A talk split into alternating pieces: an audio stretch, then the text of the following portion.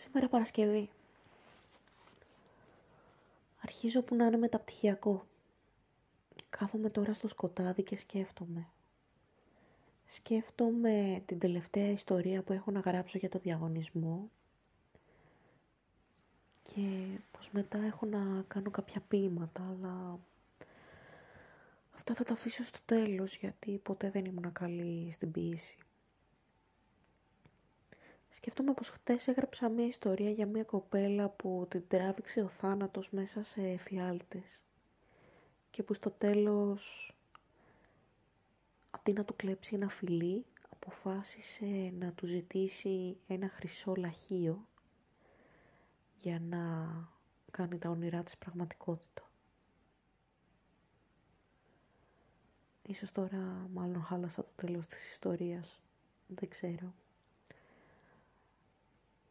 υποτίθεται θα την... Υποτίθεται ήδη μάλλον, την έχω στείλει σε ένα διαγωνισμό και δεν έχω ιδέα πώς θα πάει. Τώρα αυτή η ιστορία που ξεκινάω να γράφω θα είναι steampunk. Πάντοτε αρχίζω τις ιστορίες μου βρίσκοντας έναν εφάνταστο τίτλο και κάνω την ιστορία κάπως να χωρέσει στον τίτλο. Αυτή την έχω ονομάσει φιλώντας φαντάσματα και δεν έχω ιδέα τι θα γράψω ακόμα το με προβλημάτιζε καιρό. Γι' αυτό άφησα αυτή την κατηγορία για το τέλος, γιατί είναι η αγαπημένη μου κατά κάποιο τρόπο. Είναι παράδοξο ότι όταν ήμουν μικρή είχα πάρα πολλά όνειρα που μου φαινόντουσαν όλα άπιαστα. Αλλά περισσότερο και άλλα, αλλά περισσότερο και άλλα λιγότερο και αυτό το να γίνω τύπου συγγραφέας και να έχουν εκδοθεί βιβλία μου ήταν το πιο άπιαστο από όλα. Ή το να καταφέρω να πάρω πτυχίο στο πιάνο και να δουλέψω πάνω σε αυτό. Θεωρούσα πολύ πιο εύκολο το να γνωρίσω κάποιον, το να μεγαλώσω και να έχω την οικογένειά μου δίπλα μου, να έχω πολλούς φίλους να πω όλα αυτά όμως δεν είναι τόσο εύκολα όσο πίστευα. Οι φίλοι είναι ένα σπάνιο δώρο που δεν το πετυχαίνουμε συχνά. Μπορεί να μείνουν μαζί μας για καιρό ή για λίγες μόνο στιγμές και ύστερα να χαθούν για πάντα. Έχουν και αυτή τη ζωή τους φαντάζομαι.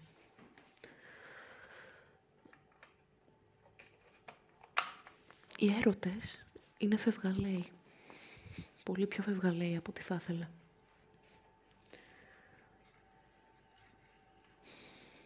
Τη μια στιγμή νομίζεις πως είσαι με τον έρωτα της ζωής σου, πως θα είστε για πάντα μαζί και θα περάσετε υπέροχες στιγμές γυρίζοντας τα σοκάκια της πόλης του και εξερευνώντας τον κόσμο. Όμως αυτό δεν συμβαίνει πάντα. Ακόμα και ο έρωτας τελειώνει με τον Άγγελο δεν πήγαμε ποτέ ταξίδι στο Περού όπως φανταζόμασταν. Ποτέ δεν πήγαμε διακοπές μαζί. Ποτέ δεν ζήσαμε όλα αυτά που είχαμε υποσχεθεί ο ένας τον άλλον πως θα ζήσουμε. Ένα βράδυ που θα κοιτάμε αστερισμούς κάπου σε κάποιο πάρκο. Ένα βραδινό μπάνιο που θα είμαστε συνέχεια αγκαλιά. Όλα αυτά είναι πράγματα τα οποία θα μου λείψουν και ας μην τα έζησα ποτέ. Και που τα θεωρούσα πολύ πιο εύκολα από το άπιαστο όνειρο του να εκδοθεί ένα βιβλίο μου. Ή οχτώ αυτή τη στιγμή. Το θέμα με τα όνειρα είναι ότι τις περισσότερες φορές δεν ξέρεις πότε θα πραγματοποιηθούν και αν θα τα θέλεις όταν πραγματοποιηθούν είμαστε άνθρωποι και αυτό μας κάνει άπλιστους. Πάντοτε θέλουμε κάτι παραπάνω, κάτι πιο άπιαστο από όλα όσα έχουμε ζήσει.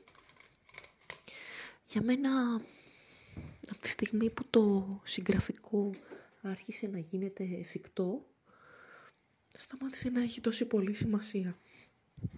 Από τη στιγμή που κατάσταση με τον άγγελο έγινε οδυνηρή, απέκτησε περισσότερη σημασία γιατί ήθελα να γίνει πάλι όπως πρώτα.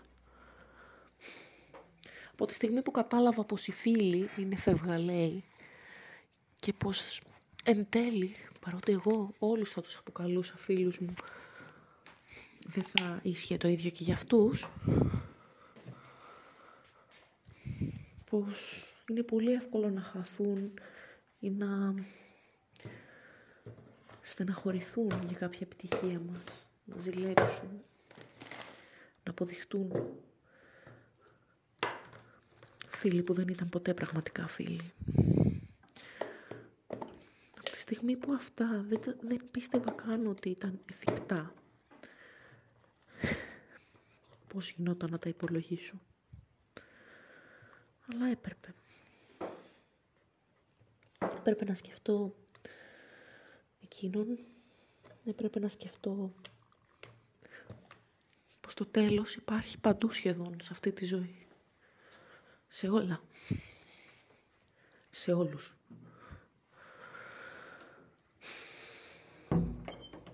Να ευχαριστηθώ τα πράγματα που ζω. Όπως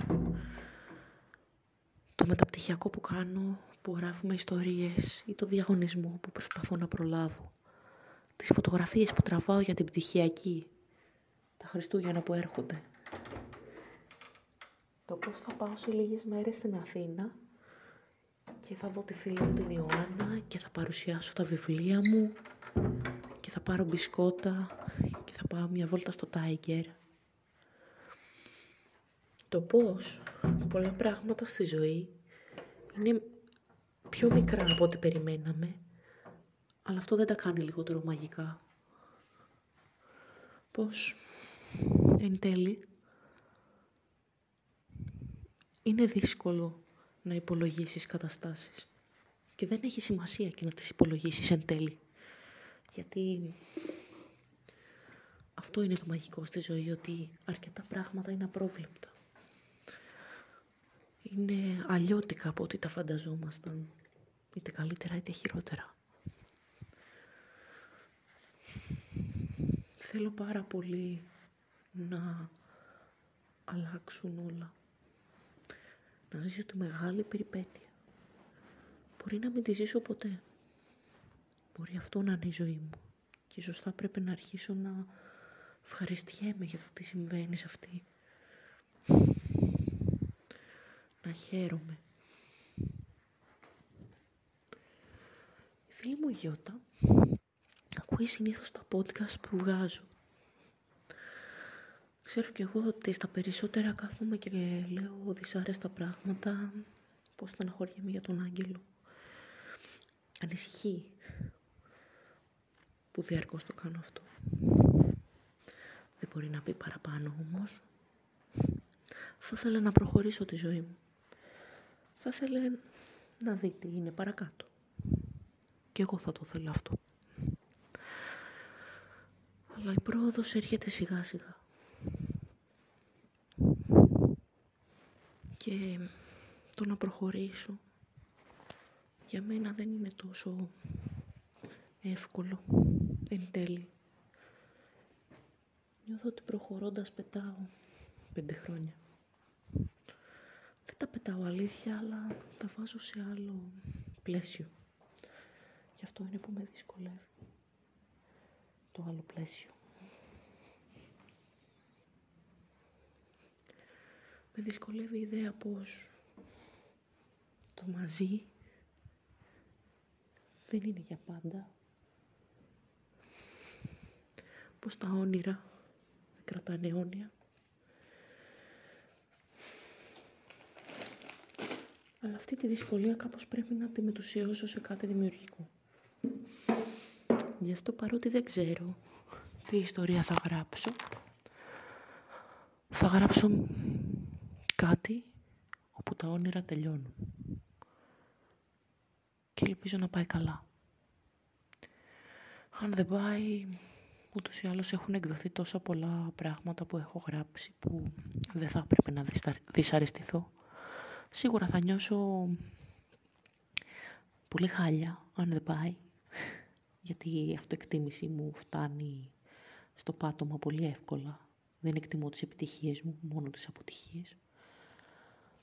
Αλλά κάπως θα πορευτώ έτσι κι αλλιώς.